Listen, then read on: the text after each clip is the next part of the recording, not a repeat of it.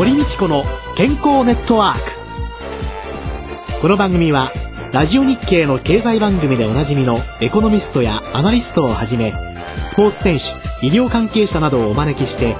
日々のお仕事や健康のための工夫について伺う健康生活応援番組です。新しい時代の健康と美しさを創造する「コサナの提供」でお送りいたします。未来を開くテクノロジー。サイエンスに裏付けされた製品とサービス。コサナは独自のビジョンによって新しい時代の健康と美しさを創造し皆様のより豊かな生活に寄与したいと願っています。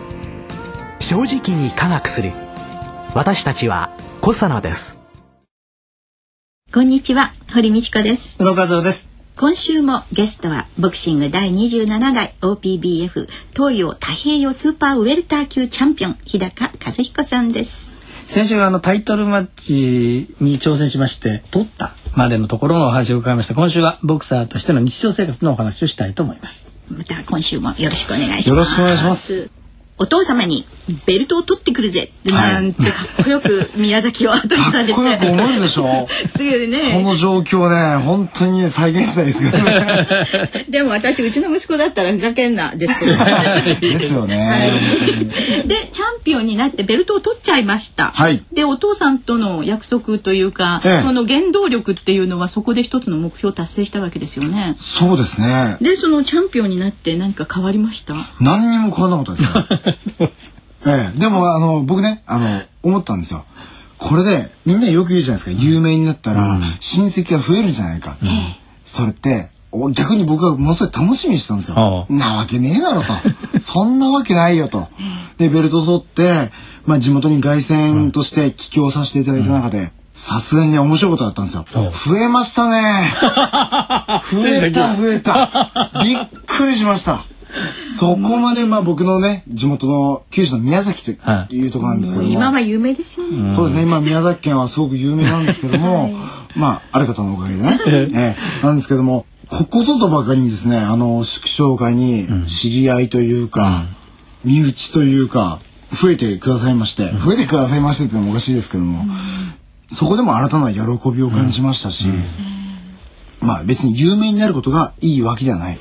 でもみんなが僕を知ってくれる上で、何かそういう笑顔になってくれる人が一人でも増えるってことが僕の中でものすごく嬉しかったですね。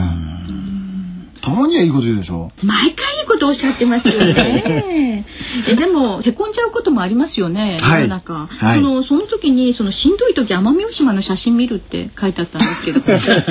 ええ、あのー僕は海がものすごく好きなんですね。ええ、透明な海が、まあ水がね、本当に好きで、で、僕が小さい頃、家族で、本当にあまり裕福ではなかったんですけども、奄美大島に小さい頃連れて行っていただきまして、そこの青い透き通った海が、ものすごく僕の中で鮮明に残ってまして、記憶に。でそこで辛い時にはなんか海に行く習慣がいつの間にかついてしまってまあ宮崎って結構サーフィンのメッカでもありますし地元では結構有名なんですけれども、そういう中で海に行くと自然と僕の気持ちが安らぐというか、全く今から風貌から考えられないでしょ？いえいえロマンチックそうしてらっしゃいますわよ。ありがとうございます。いや本当にねなんかそういうのがよく知ってますね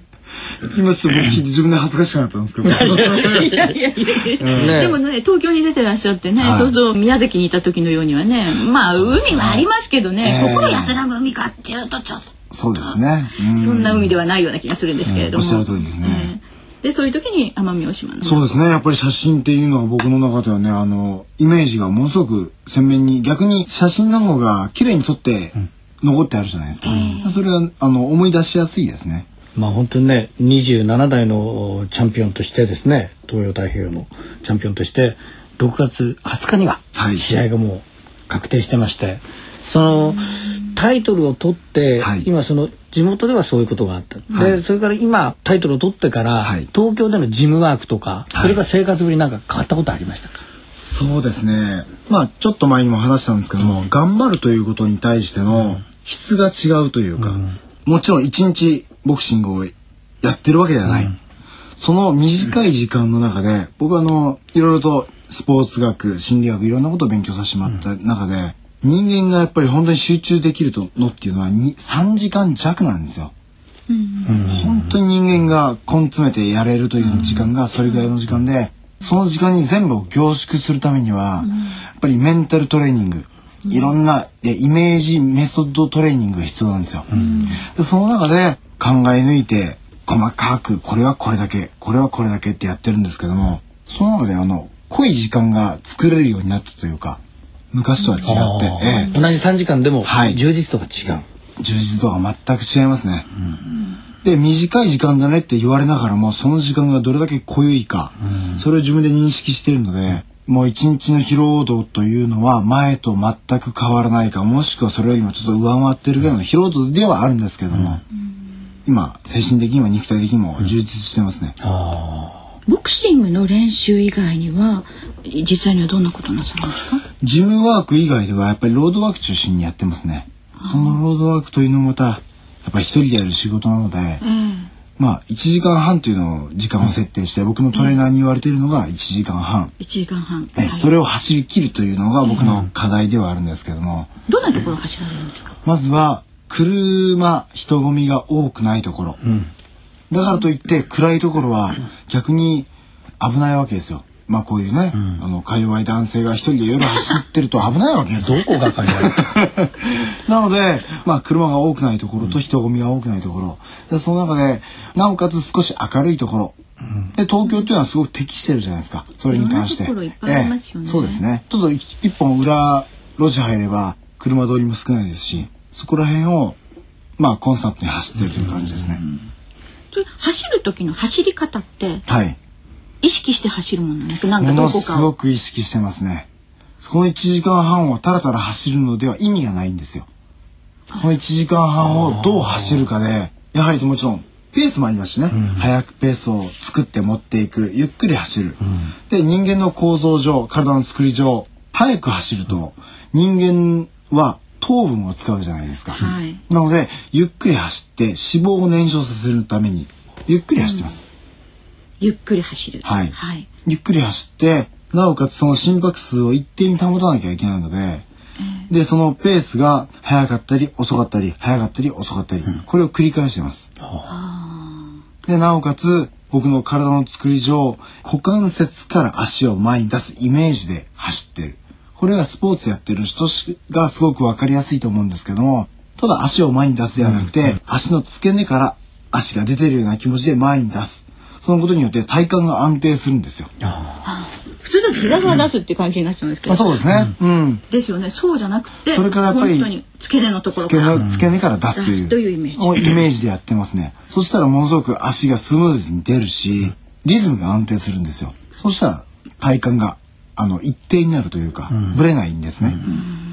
心拍数は大体どのくらいになる心拍数は僕はとりあえず上げるときはまあダッシュ系統も入れて170ぐらいまで上げるようにはしてるんですけども、でもええそれ以上上げてしまうと結構危ないので,、でそれを今やってるのはですね心拍数を最小限に抑えながらどれだけ抑えきれるかで一定に走るんですよ。あそれはやっぱり長いラウンドやっていくに従って、体が疲労が溜まっていくじゃないですか。ええ。でそれを、えー心拍数を上げずに一定の心拍数なるべく一定の心拍数で抑えながら走るっていう結構難しいんですよ。イメージと心がつながってないといいけない、まあ、やり方なんですよね。ちょっとね話が難しくなってしまうんですでけども戦ってる最中にそうするとある程度の心拍数を、まあ、コントロールす、はい。できれば、はいはい、理想的ですよね。そうですね。やっぱりラウンド中にラッシュの時間ってあるわけじゃないですか。その時期にでも、すごくその心拍数が抑えられてるから体がスムーズに動く。なおかつ頭でいろんなことを考えて次の行動に移れるってことがあるわけですよ。マラソン選手のように同じリズムでガーって走ろうっていうのと、ボクシングでこう休んで、出て休んで出てっていうのを、はい必然的にそのロードワークでそうですね。体得する、うん。聞けば聞くほど奥が深いですこれね。はね、奥が深いですね。ねえうん自分でやっていてもすごく難しいです。今科学的なお話が出ましたね。はいあの本当見かけとは意外な繊細な部分があるんですが、その今の話でね、脂肪を燃焼燃焼させる。とかっていうのはよくこれまで先生がお話を伺ったことですよね我々が。いやね私ね自分の脂肪の燃焼させなきゃいけない大問題っていうのは抱えておりますのでですね。ぜひですねそのあたりのこととかですねそういう中で体を作っていく中で気をつけてらっしゃる食事とかあるいはサプリメントみたいなものとか、何か使ってらっしゃるものっておありですか？そうですね本当に食べるものに関してはものすごく気を使ってますしもちろん栄養補助食品としてのサプリメントは、本当に自分の中でプラスアルファを得られるものなので、えー、ものすごく気を使ってます。食事で特に気をつけてるポイントっていうのは、ね、やはりまあ僕はねそんな太りやすい体質ではないんですけれどももちろんそれは過度に炭水化物を取らないように、うん、どうしてもね僕は多分皆さんと食事を今度していただけますよね。その時に本当に食べるんですよ。びっくりするぐらい食べるので、うんなるべくその炭水化物を取らないように野菜中心に取った上で、うん、なおかつそのタンパク質を摂取できるような取り方をしてるんですけれども、うん、やっぱりそういうのはミネラルも全部考えて自分はやっているつもりなんですけども、うん、やっぱりどうしてもねそこら辺は欠けてる部分があると思うのでそこら辺もね先生に聞いてみたいなと思って今日は。なるほど。思うんですけども。いやいや。いやいや。お伝えしたいのですがね、私理論的にはよく知ってるんですけどね、うん、行動が伴う。んですよそうね。炭水化物減らしましょうって言われてもね、えー、ご飯好きよパン好きよ、うん、パスタ好きよってなっちゃうと、はい、それが今度ストレスになり抑制することによってねうんうん、また食欲が出てくるっていう大抵そういうのがリバウンドにつながっていくという悪循環なんですけれどももともと炭水化物お好きじゃないんですか？僕はめちゃくちゃ好きなんですよ。めちゃくちゃ好きなんですけれどもでも自分の中でもっと炭水化物以外のものを食べれるっていうのは分かっているので、うん、おかげさまでね親に感謝なんですけど好き嫌いがほとんどないんですよ。その中でやっぱり減量をしてしんどい時あるわけじゃないですか、うん、それじゃなくてその時に炭水化物を抜いてでも他のもので栄養を取れる、何かを食べれるということに関して、もう13年目ボクシングをやって13年目なので今はすごく楽ですね。うん、というもっとお伺いしたいのですが、はい、時間になってしまいましたので、はい、来週は日高さんの今後を中心にしながらぜひ減量についても教えていただきたいと思います。はい、今週のゲストは日高和彦さんでした。来週もよろしくお願いします。よろしくお願いします。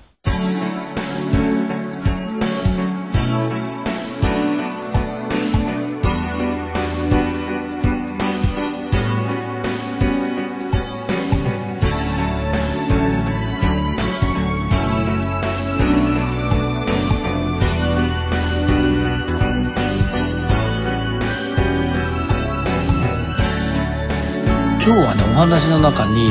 サプリをお使いになっているというお話ありましたね。そうですよね、うん、サプリお取りですかって言ったのにね、うん、普通だったらね、うん、何を取ってるってねちょっと言ってくださればいいのに、ね、でもねインターネット見たんですよちゃんと彼の。そしたらね高級店とねリポ酸なんていうのをね取ってらっしゃるっていうことがね 分かりましたけどもね、ええ、自分でこうね、いいと思って選んで使われてるものだから、うん、あまり人には知らせたくないんでしょうかね。なんて思いましたけどもね、ね、アルファリポ酸なんてね、うん、結構いいと思うんですよ私、うん、アルファリポ酸ってチオクト酸という成分でね実は医療用のね、肉体疲労なんかにずっと使ってたんです。はははそうなんですね、ええ、それであのミトコンドリアの中でね細胞の中のミトコンドリアでそのエネルギーが作り出されるねその時の歩行素として働くんです。まあ要はですね私がですねアルファリポ酸飲んでも痩せはしないけれども、あの日高さんのように有酸素運動をしながらこれを使うっていうことがねサプリだけ取るんじゃなくてそのやっぱりちゃんときちんと助けになる運動をしない。セットになってればエネルギーに変換する時に不可欠なものだからエネルギーを必要とする行動をしないとちょっとお役には立たないかなというね。